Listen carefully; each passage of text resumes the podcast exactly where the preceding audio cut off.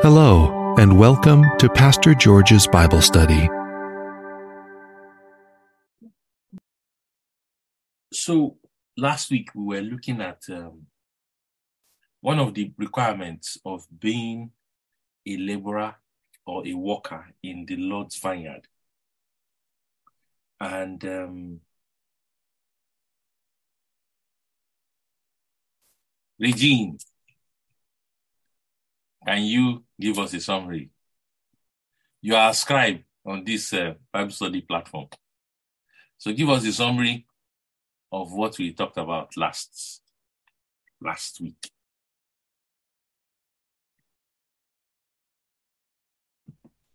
Um, so we looked at Mark 3 13 to 19. Yes. Um, those who work for the kingdom are chosen by Jesus. And looked at verse 14. He appointed them that they may be with him. This shows his, his intention of a permanent and internal relationship, one that continues to grow. As a follower, always stick with him in his presence as he will send us out. Um, Luke 10 sees the choosing of 72 followers who returned and reported the joy of the Lord's power over demons. This shows the importance of returning to the Lord. So, the first qualification that we need is that we are to be with Jesus. And we looked at John 17, 6 to 9. I have made you known to those who gave me out of the world. They belong to you, and you gave them to me. We are not sent from ourselves, but God, doing his works not just for the sake, but because we belong to him. We cannot be sent if we are not with Jesus. When you are not sent by God, despite passion and zeal, or not with him, heaven will put us aside. Ahimaaz was unable to report about the son of David, unlike the Cushite, showing an unreadiness and lack of knowledge. This is why he wasn't sent. Therefore, we need to be with Jesus to expand more in wisdom in order to say words with fluency and complete information from the Lord. And that's all I've written. Thank you very much. Um, we will now look at another um, requirement, very important, um, that we all need and we have to keep a check on at all times. It's something we know already, but it's good we we explore the word of God to see how much this particular issue, if we do not handle it properly, can stop anyone, no matter how anointed the person is, no matter how close to Jesus that person is. If he or she does not keep a close check on it, it will disqualify him or her from being a, an effective worker for God. So it's something that Jesus raised, but it's good we look at it in detail and study around it. So let's open our Bibles to Luke chapter 9. Luke chapter 9, like I said, we know this we will um, just look at it for our own edification again. Now, Luke 9, Jesus had just um, finished feeding the 5,000. And I'll read verse 23 down to verse 26. So the Bible says, He said to them all, Whoever wants to be my disciple must deny themselves, take up their cross daily and follow me.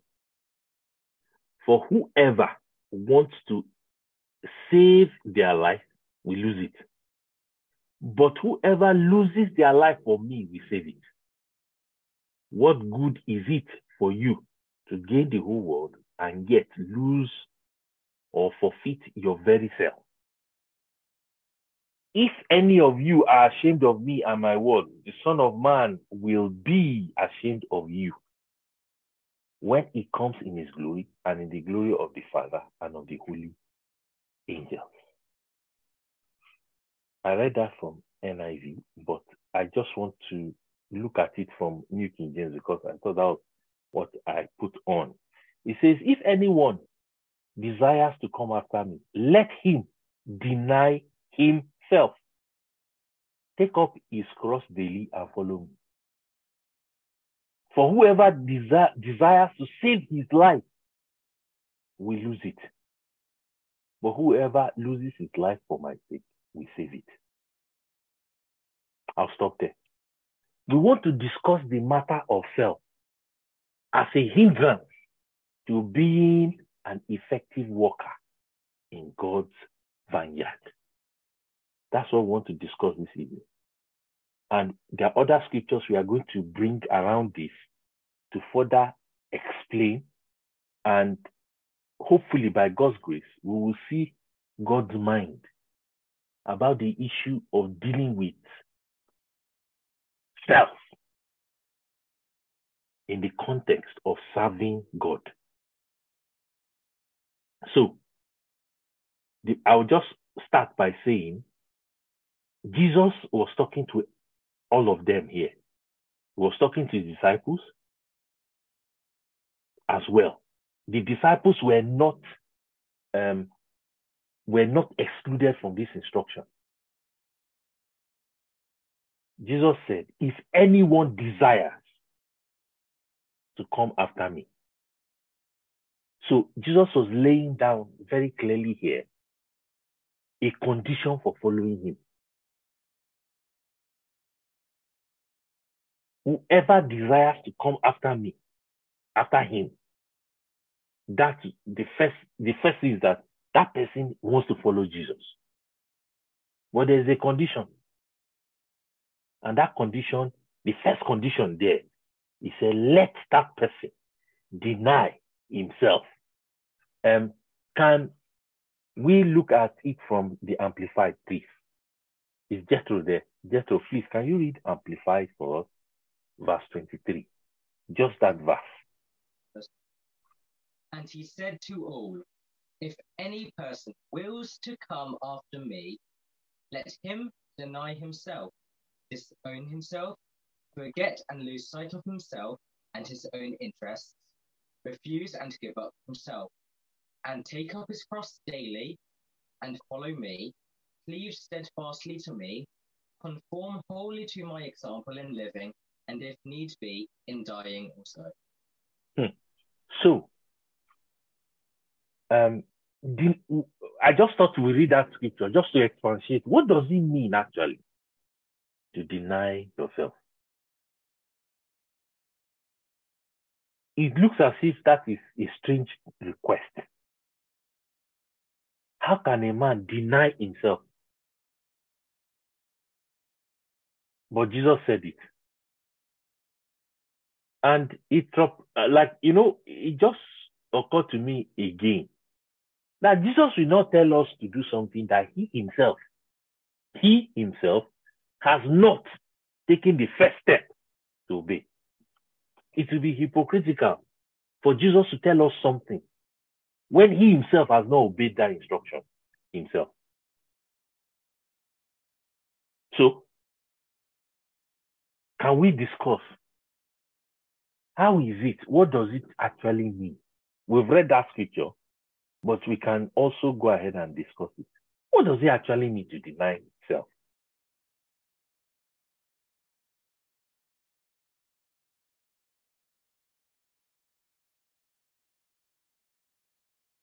Kevin, yes, please. Uh, I mean, the, the prime example is, is Jesus in the garden, where he said, "If you, you know, if it's possible, take this cup away from me." Mm. And, it and, it, and, it, wasn't. He said, "So, not my will be done, but your will be done," which is the Father in heaven, not uh, not Joe Bloggs round the corner or Harry up the road. Yeah. Father in heaven. Exactly. You know, the matter of not my will, not my will, but your will be done is very crucial because all of us have our own will. We have our own intentions, we have our own programs, we have our own mind. But I see Jesus, he also showing us the right example It's not as if Jesus did not have a will. I know when we look at it, it's as if he just did everything. But he had a will. That's why in that prayer he prayed in the Garden of Gethsemane, he said, Lord, I wish that this cup will pass over me, but not my will. Not what, it's not what I want here that matters. Is your will, Lord. So in, in definition of self, and we read part of that definition in um, in Amplified. He said, Whoever will deny himself should disown himself, forget, lose sight. So, you see, when the Bible says we should lose sight of yourself, it's only saying don't bring yourself, your interests, your own ambition, your own plans, don't make it priority. Don't make it number one. Don't make it the one thing that is at the forefront of your life. There is no way you can make your will, your own will, the primary thing or the primary focus in life, and you will please God. The two wills will clash. The will of God and your own will will clash.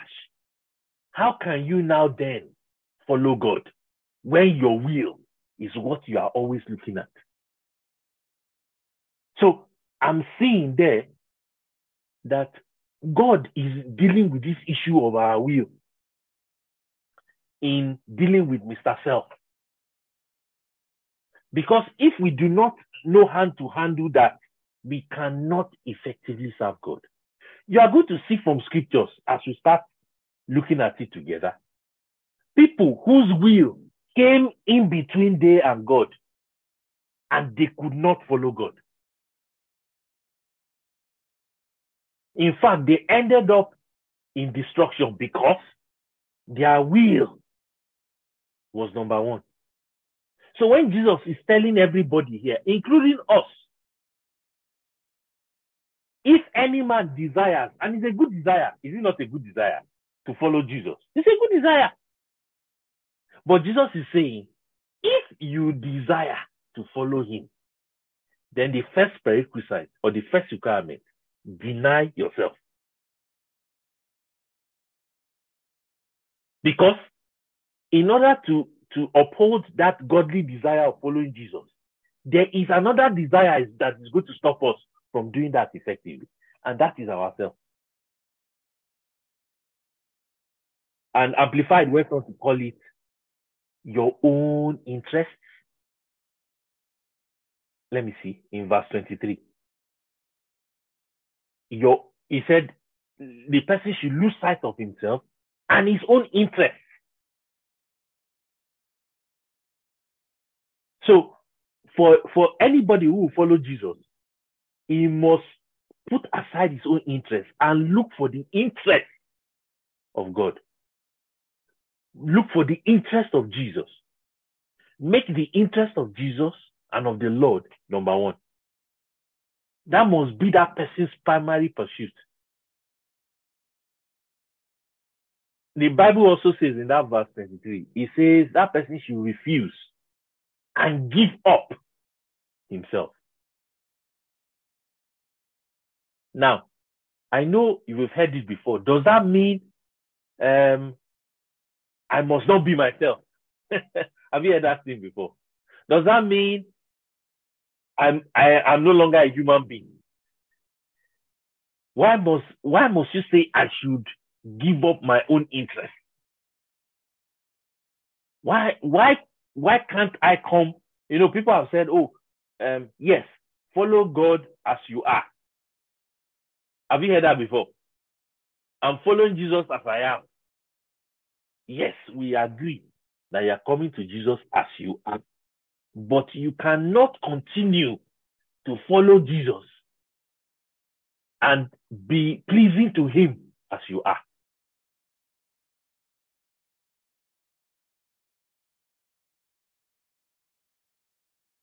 Now, that might just be, I'm not trying to be semantical there. I'm just trying to say that if we are going, like we'll see now, maybe we should look at it. Look at what Jesus said in John chapter, John chapter 6. Just open to John chapter 6. John chapter 6. Um, if you look at verse, this was Jesus. John 6. Look at it in verse 38. Yes, Kevin. We'll look at, oh, um, is it? Okay. Nika, you sent that. You, yes, we'll look at that, that scripture very shortly. But let's look at verse 38. Can somebody read it for us? John 6, verse 38.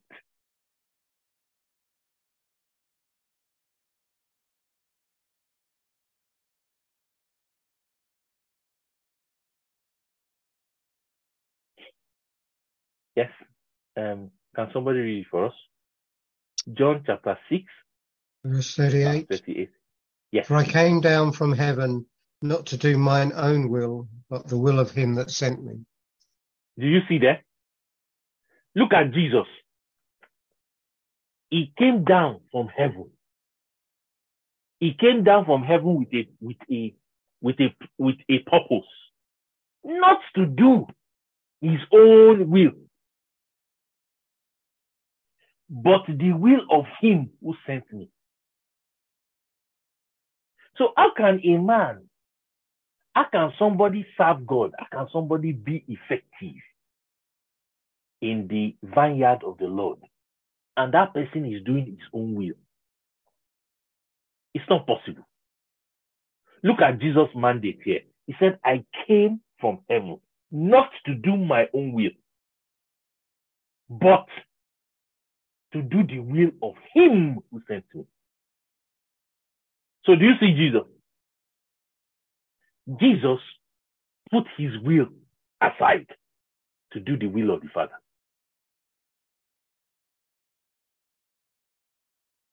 And this was Jesus' lifestyle throughout. I saw a very um, interesting picture. Now, I call it a picture because it was just what happened that was being reported. But honestly, as I looked at it again, it was it was a glorious picture. A picture of Jesus washing the disciples' feet. Let me let me go there so that we can we can see it again. Um, bear with me. I just want to look for that scripture. There was, this was where Jesus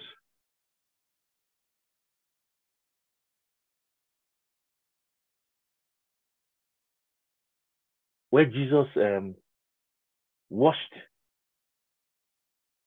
the disciples' feet in, I think, is it John chapter 13? Just bear with me. I think, yes, John 13. Look at it. Look at look at John 13. It's very it's so it's so I, I, I know it's just words that were used to describe the story. But honestly, those words jumped out in my heart to, re- to re-emphasize that if I'm going to actually be effective in serving God, I must learn to put self in check. Now look at Jesus. In John 13, when he was washing the disciples' feet, the Bible says in verse 3, Jesus, knowing that the Father has given all things into his hand, and that he had come from God and was going to God, he rose up from supper and laid aside his garment took a towel and gathered himself. After that, he poured water into a basin and began to wash the disciples' feet and to wipe and to wipe them with the towel with which he was gathered. I don't know what you see there. Jesus was going to wash the feet of the disciples. And Do you know how how demeaning that thing is? Do you know? In fact, you guys, I think I've talked about this before. I examine people's feet at times in in my job. I'm I'm telling you, it can be you can you can smell all sorts. Some people they just remove their socks and you have to examine the feet. Ha! I thought I told you the story of a man who I examined. I did not. Uh, it was. It was not a good. It was not a good. It was not a good experience. I think he's a homeless man who who has not had his bath for a while. And by the time he took his socks off, the whole room, the smell was bad. I made a mistake that day. I should have taken him to another room. And just one sock, not two, just one. By the time he removed it, the, the smell just filled the whole room. The nurse that was with me ran out. So I had to quickly do the examination under duress. and quickly, immediately the man left. The nurse brought air freshener and sprayed the whole room. Do you know the air freshener did not the air freshener did not work. It did not take away the smell. So what did I do? I had to leave that room. I'm just trying to tell you how at times demeaning it is when you are dealing with people's feet. People's feet are not clean. They are not clean. So look at Jesus here. And it wasn't just one pair of feet he washed. How many pairs of feet did he wash with? Twelve.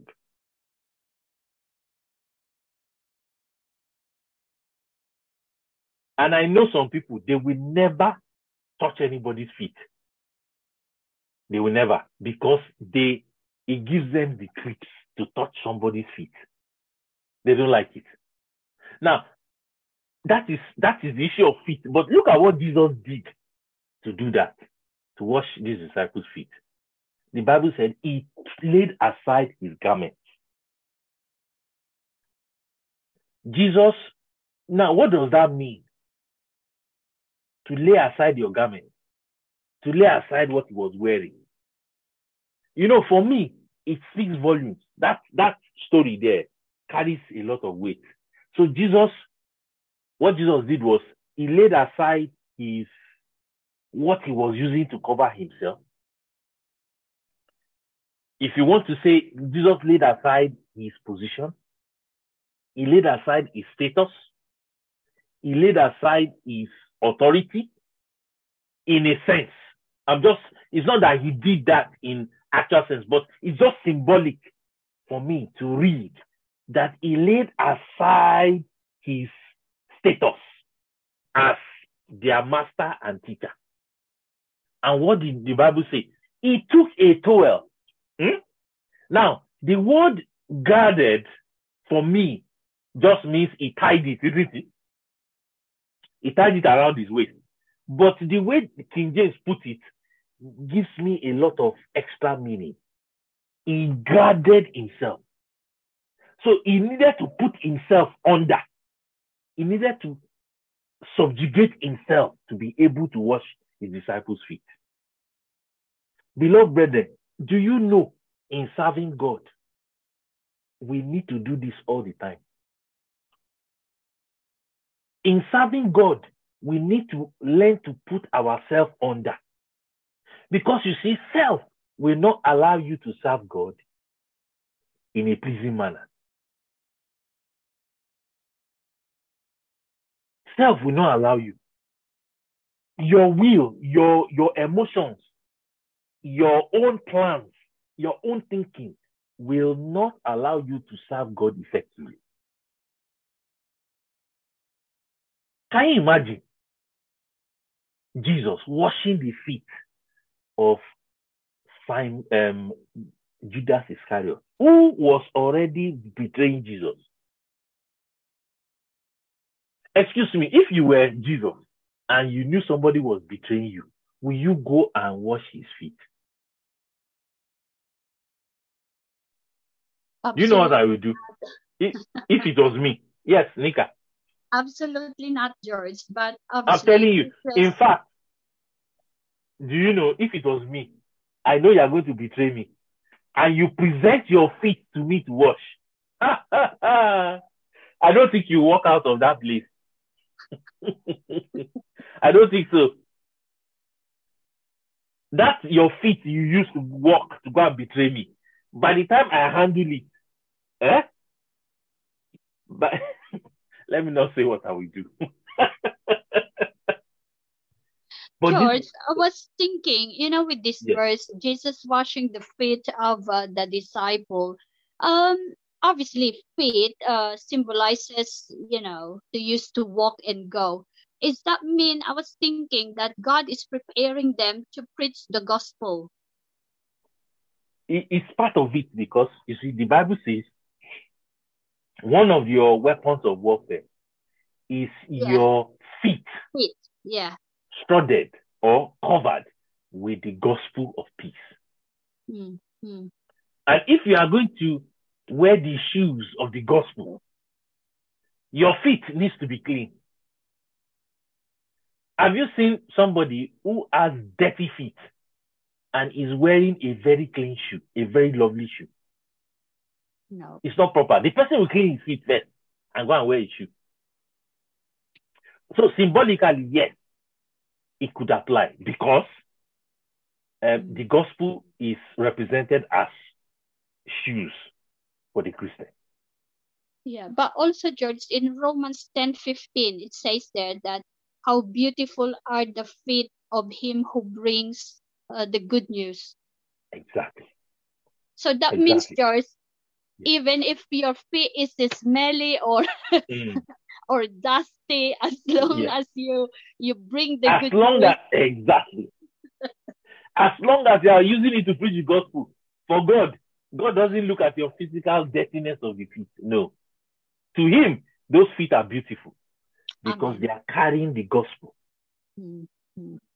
they are carrying the gospel it's not the physical uh, whether it's dirty or smelly that's not the issue that feet those feet are carrying the gospel so they are beautiful in the eyes of the Lord. Amen. And they should be beautiful for us as well. You know, so we saw there for Jesus, Jesus humbled himself, he gathered himself, he put himself under to be able to serve people. And look at what he said when he finished washing their feet. He said, This very important. He said that um, in verse 12. He said, Do you know what I have done to you? You call me teacher and Lord. And you say, Well, for so I am. If I then, your Lord and teacher, has have washed your feet, you also ought to wash one another's feet. Jesus will never tell us to do anything that he himself has not done. That's the glorious thing about our master. No wonder he, he carries authority because he's not just talking with his mouth. He has actually done what he's asked us to do. When you talk about somebody who has authority, he doesn't need to shout too much what he's telling you to do, he has actually done it. Do you know why? Eh? There is no amount of talking that Rishi Sunak will talk about cost of living. Do you know why it will not budge with people? Do you know why? It's because he is not suffering like the way others are suffering. Eh? If a multimillionaire eh, is trying to tell you, oh, relax, don't worry, we will sort you out, you know, the first thing you are doing is that you are looking at him and saying he doesn't understand what I'm passing through. You see, but that's not the case for Jesus. Jesus has actually done everything he's asking you and me to do. And that's why we have no option but to listen to him. So if Jesus put himself under, set aside his will to follow God, you have no option but to do the same. Because he did it first. Let's look at something Jesus did. It's so important. I'm sure you've read it before. Okay, maybe we should look at Galatians first. Look at Galatians. Let's talk about it. In Galatians 2, verse 20. Now, talking about putting self under so that we can serve God effectively and in a pleasing manner. Galatians 2, verse 20.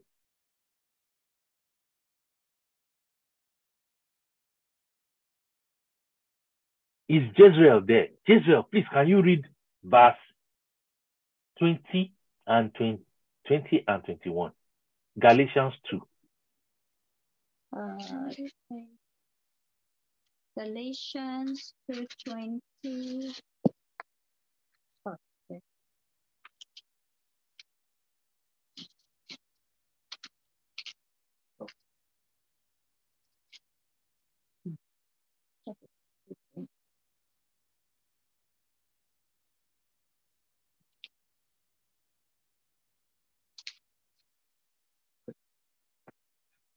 So that it is no longer who I live, but Christ. It is who lives in me. The life that I live now, I live by faith in the Son of God who loved me and gave me and gave his life for me.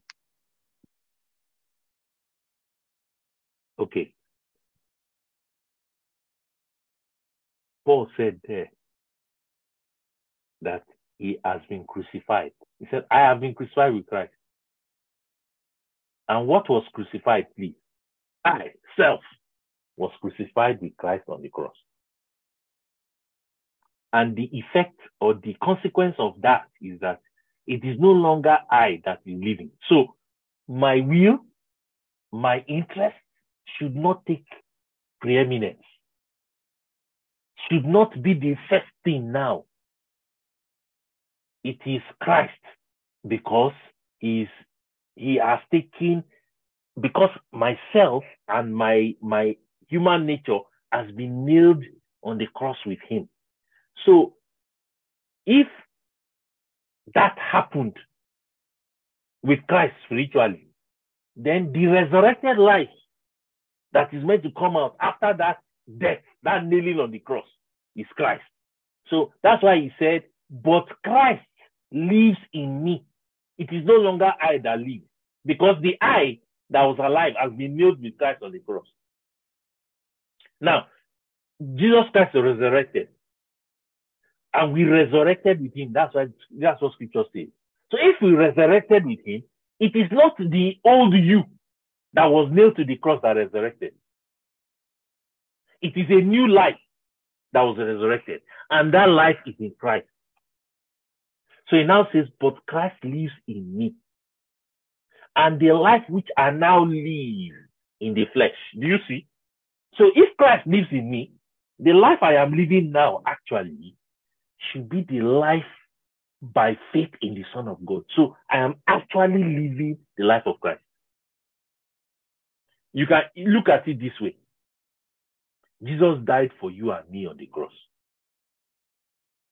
He took your place. He took your punishment. But the consequence of that is that since Christ died for me, it is only reasonable for me to live for him.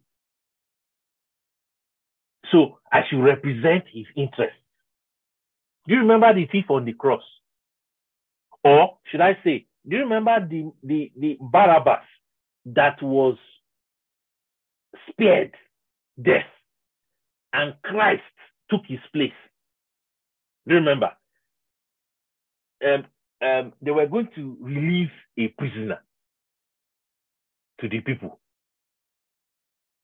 So there was an option whether to crucify Jesus or to crucify Barabbas. The people shouted, Give us Barabbas and crucify Jesus. So, excuse me, Barabbas that should have died on the cross, Jesus died in his place. So, what should Barabbas do now? He should come down and say, Ah, this man died for me. Is it not reasonable for me? I can't just go and be living my life now. I should actually live for this man that died for me. That is the position of every Christian. So for Barabbas to wake up and get up and say, actually, I'm not living my life for myself any longer. This man that took my place, I'm going to go and check what are his interests? What is his purpose in life? Why did he actually come?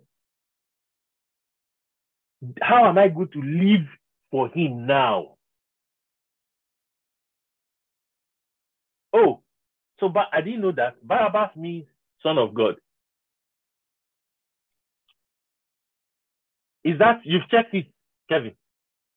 Uh, not recently, but Bar means son of. Yeah, Bar okay. And Abbas, I believe, is God. I've not double checked. Okay. It looks like Abba. Father. Okay. Okay, yeah. I will check it for you though. I will check. Yeah. So it's only reasonable for Barabbas to go and live for Jesus, live for his interest, live for his will, for his aim in life, because he died, Jesus died for him.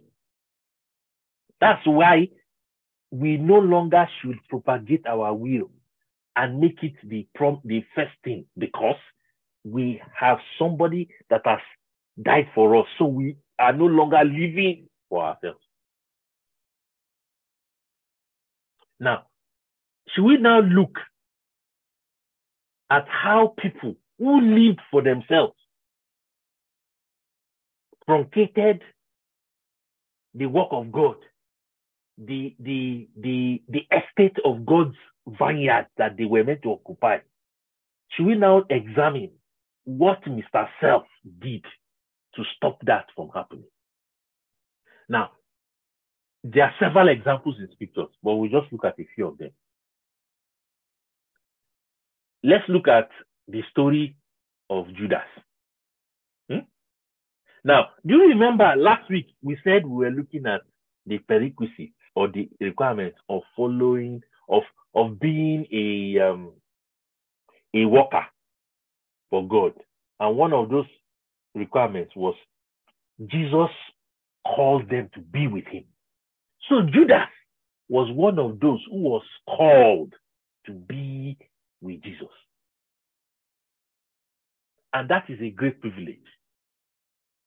But come and look at how self, his own will, his own ambition stopped him from actually being an effective worker.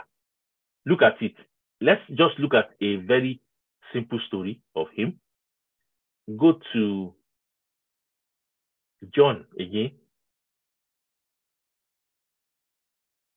Um, yes. John chapter 12.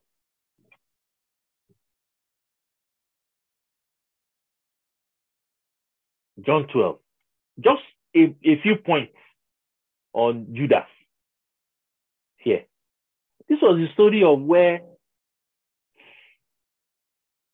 Mary, the sister of Martha, broke that very expensive spikenard oil and anointed the feet of Jesus. Now, um, I can only see two of you in the house of the Salidos. Please, can somebody read, apart from Regine, can somebody read John chapter 12 from verse 4 down to verse 6? John 12, 4 to 6.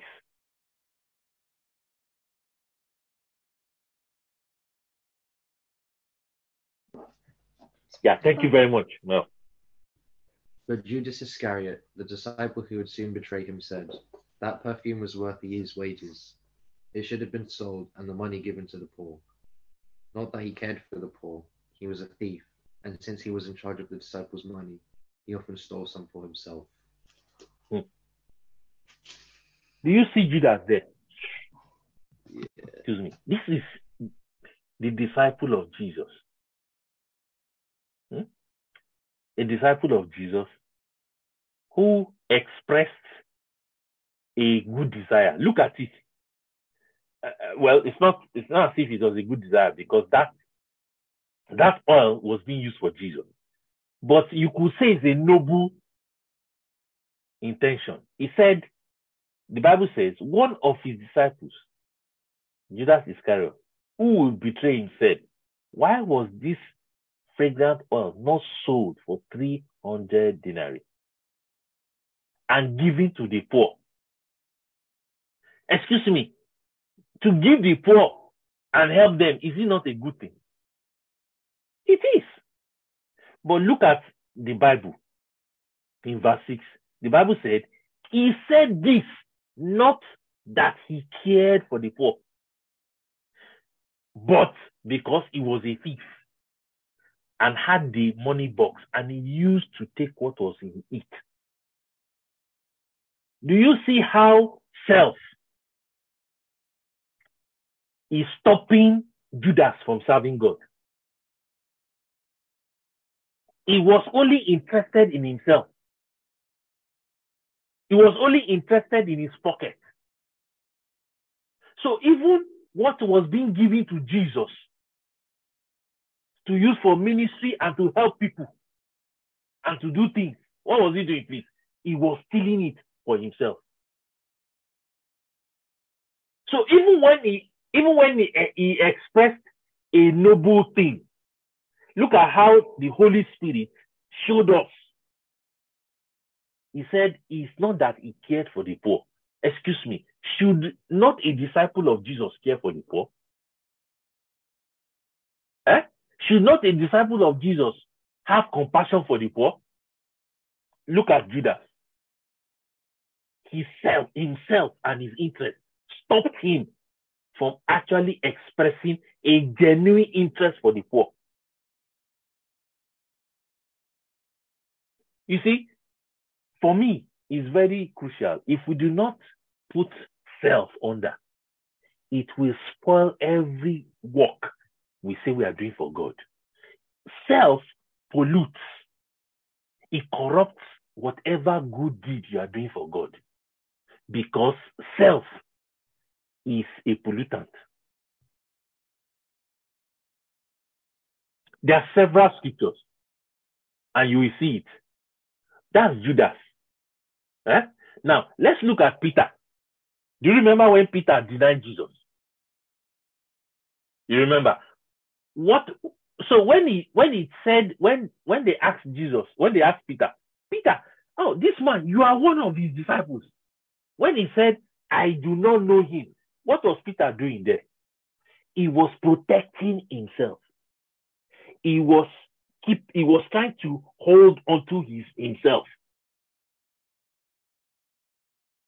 Anytime you hold onto yourself, you are automatically de- de- denying the Lord of your life. He was trying to protect himself. And remember what Jesus said in that scripture we read in um, Luke chapter 9.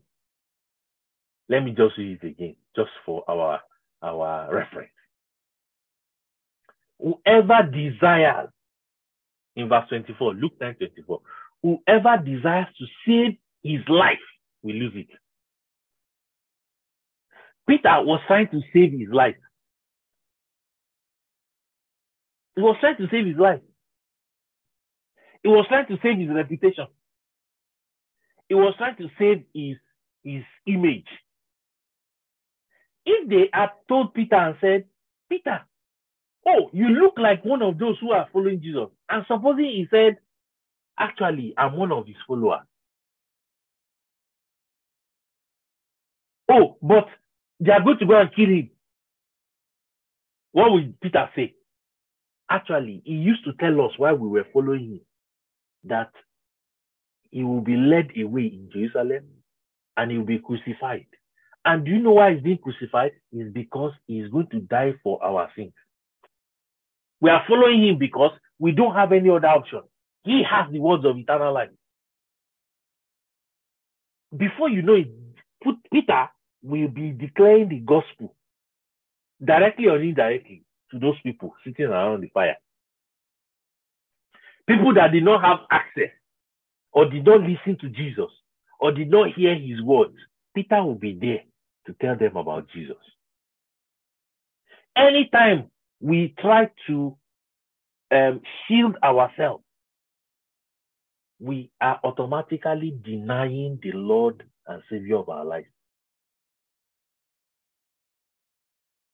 And God has to help us because you see, this is a very quiet thing. It is not something that is very obvious. Self corrupts God's work.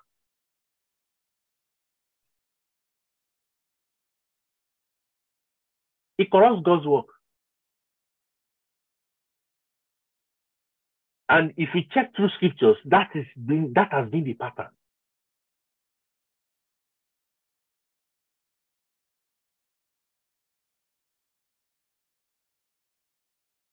Yes.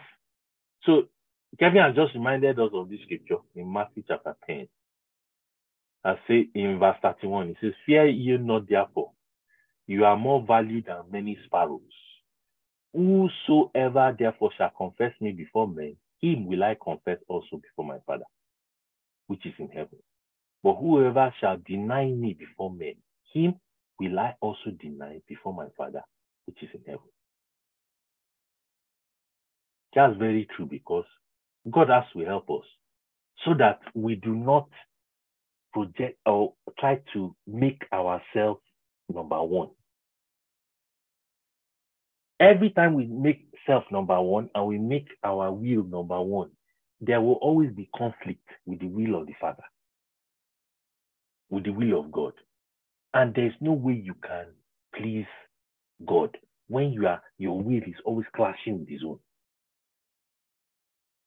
Do you remember the story of Gehazi, the prophet, the prophet Elisha's um, servant? Yes, Kevin. Yeah, just before we go on, I just want to say, like, fear. It's, you know, it tells us not to live in fear 365 mm. times, and it it is often fear that um, that causes us to do that, and that's why that that first verse, which really struck me, just said, "Fear ye not, therefore ye are more valued than many sparrows." God's going to protect us in all situations. He'll mm. the outcome will, but it's our fear, our fear of lack, our fear of mm. hurt, our fear of missing out, our fear of mm. food or whatever it is, mm. our fear of mm. security, mm. um, which causes you know causes us to do you know, protect ourselves basically. Yes. And we don't need to because God, God's promised to protect us. Exactly. You know, that scripture, the, um, the other script, the other reference to it, when Jesus was talking, was it in Matthew chapter 7 now? In Matthew 7, it was this same fear that Jesus talked about um, when he was trying to, after, when he was talking in Matthew 7, he said, um, Do not worry about your life, what you will eat, what you will drink. Eh? Nor about your body, what you put on. It's not life more than food and body more than clothing. You know, and he went on from that verse 25 straight down it was, Jesus was addressing fear. And that's why he now said in verse 33, seek first the kingdom of God and his righteousness. When you make him first, when you make his will first, the matters of his interest first, God is not a wicked God, he's a father. He settles you when he, you make him first.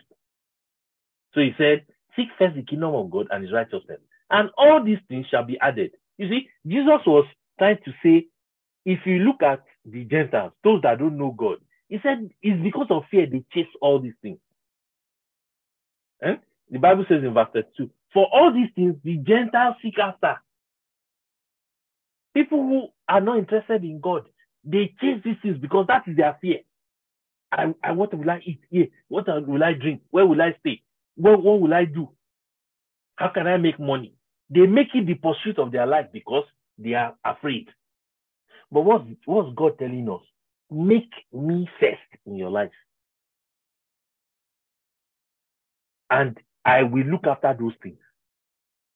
It was fear Jesus was addressing here. I'm praying, I'm praying that the Lord will help us. That we will be conscious that we must not allow self, ourselves, our interests, carry the day. We remember Gehazi, the servant of Elisha. Honestly, when I remember that story, it's very painful because someone like Gehazi should have taken over from Elisha. It's almost like the story of Judas. Judas had a great privilege to enter a great work for God as one of the apostles of Jesus.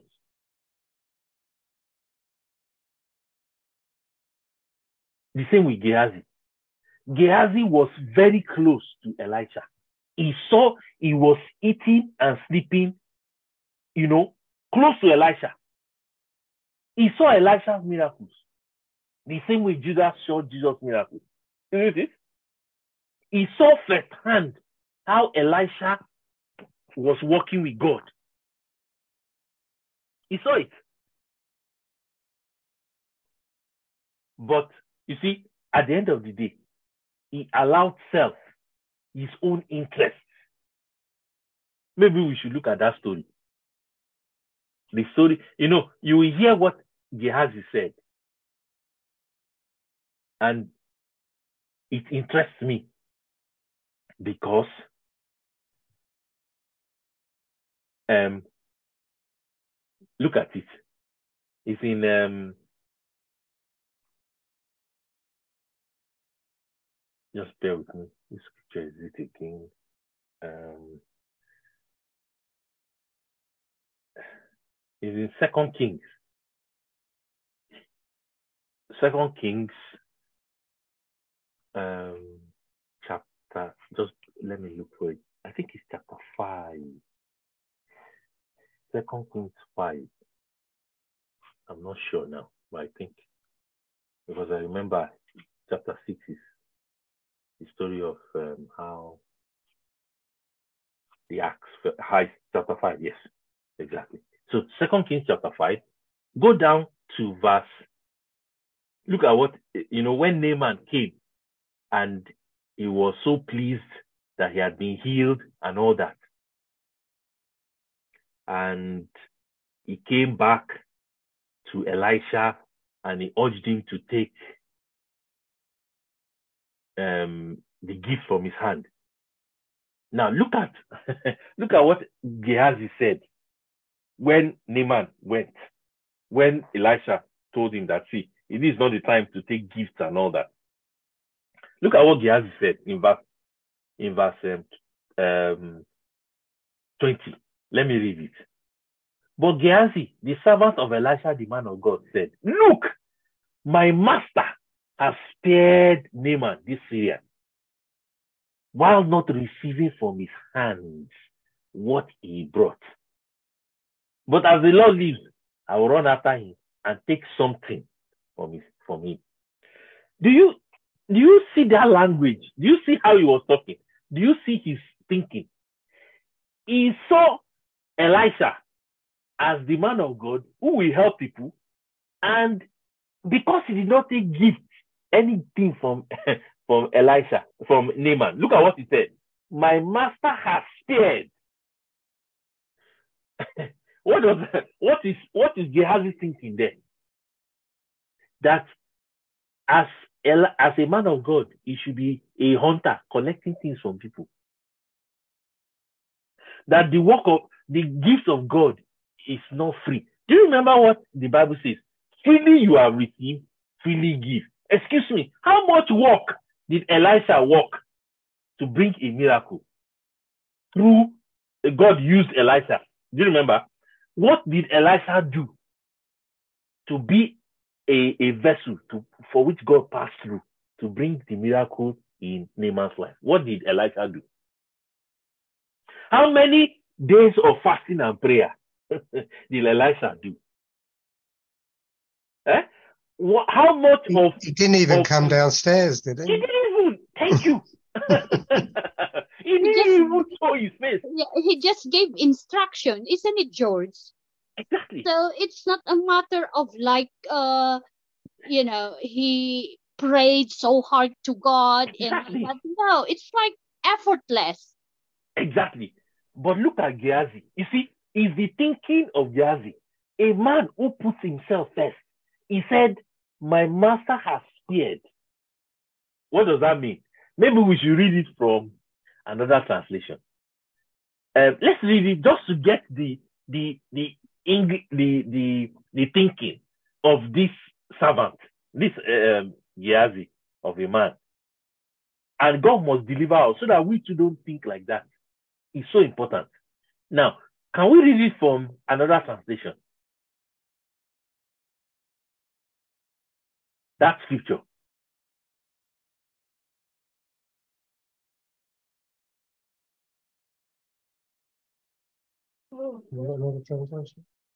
Yes, which translations do you have? King James. Okay, what did King James say? Verse 20. He used the same word, spared. Mm-hmm. Isn't it? Mm-hmm. Now, what did um, most translations use the word spared? Permit me to use. Look at what message said. Message said, My master has let this Aramean Naaman slip slip from his finger. Do you see? Do you see? This is the language of a man who sees other people as food, who sees other people as uh, as people he can devour or he can feed upon. He said, My master has spared this man. This, God has brought a miracle to his life, but ah, how can he just allow him go? We must get something. Do you see? Do you see what he said in that? Key? What did King James say? He said, I will run after him and take something. That is what self wants. It's always looking for something. Goods. It's always looking to prop up himself. How can I allow Nima to escape? We must get something. You know, back in Nigeria, well, we always we, we when we when we are joking with friends, we say, "Please give me something." Maybe you want to collect money from the person. You say, "Ah, ah bro, can't you give me something? Can't you put your hand in your pocket and bring out something?" That something is money, of course. but you know, we've just coded it something. That is what flesh wants most times. He wants something. Flesh, Mr. Self, will not just do God's work quietly and wait for God to reward him. He's always looking for how he can get something from the work of God. Yes, Kevin. I think is it Psalm 37 or Psalm 73? I think it's 37. Is that um, where it talks about it doesn't talk about it, but it infers sort of things like Christians who think, I'm a good Christian. Why does that guy over there have a nice big car, exactly. a nice big house? He's healthy and all those sorts of things. And, Psalm 73. Um, yes. Psalm 73. Yes. He said, I, I remember that scripture. It was Asaph, isn't it? He said, he said, I looked on the prosperity of the wicked and I felt bad. He said, but God, why? These people are they are enjoying themselves. but the Bible said he did not, he had to repent. He said, I now understood their end when I went into the house of God. You see, self doesn't look at the will of God. It doesn't look at the program of God. Self is always concerned about what he will eat now. He's always concerned about the momentary success now. He's always looking at looking at what he will devour or what reputation, what will be of his benefit. It's always about him. But anybody who will follow God, he has to put that aside. Look at Jesus. The Bible said Jesus looked at the glory that was going to come. Do you remember in in um, Hebrews chapter 12? Maybe we should read it. This is Jesus who has led to put self under. The Bible said in Luke, in Hebrews 12, when, when the Bible was encouraging us to look up to Jesus, it, it, it now looked at, it now gave Jesus as an example. In verse 2, he said, looking unto Jesus, the author, Hebrews 12, verse 2, looking unto Jesus, the author and finisher of our faith, who for the joy that was set before him endured the cross, despising the shame, and has sat down at the right hand of the throne, right hand of the throne of God. Mr. Self doesn't see spiritual things. The Mr. Self doesn't look at the glory that is going to come. Mr. Self, that's that's not his concern. When you tell Mr. Self, why don't you wait for your reward in heaven? Mr. Self will say, excuse me, I want to eat my reward now. That's what Mr. Self does.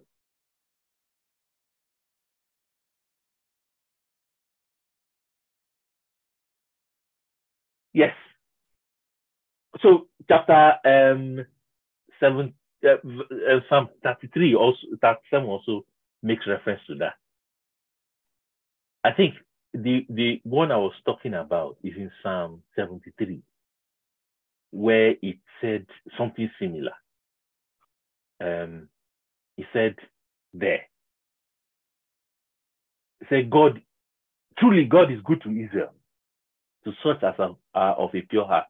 But as for me, my feet almost stumbled, my steps had almost slipped, for I was envious of the boastful. I saw the prosperity of the wicked. I know he went on. He said, they, they, they, they scoff and speak wickedly concerning oppression. They speak loftily. They set their mouth against the heavens. Their tongue walks through the earth.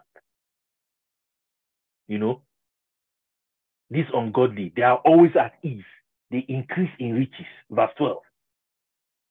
So he now was questioning himself. He said, Surely I have cleansed my heart in vain. I washed my hands in innocence. For all day long I have been plagued and chastened every morning. You know? So all this is self. Self looks at other people and compares himself with them and say, ah, I am not doing well. Why am I not doing well? I cannot accept my lot. I'll give an example. Was it not Mr. Self that that that Abraham was referring to? Do you remember Abraham when he didn't have a child? He went to God. He said, God, wait, wait, wait, wait, wait. What will you give me? Eh? I don't have a son. I don't have a child. I only have this servant. And this servant is the one that will inherit everything. What will you give me? Self makes you look at, make you ignore the promises of God. Self makes you forget the promises of God and focus on your own immediate needs. It's always about you. Self doesn't want you to look at Jesus. It always wants you to turn back and focus on yourself. So we are going to pray. I'll stop here. We are going to pray. Come and join Pastor George's Bible study at 8 p.m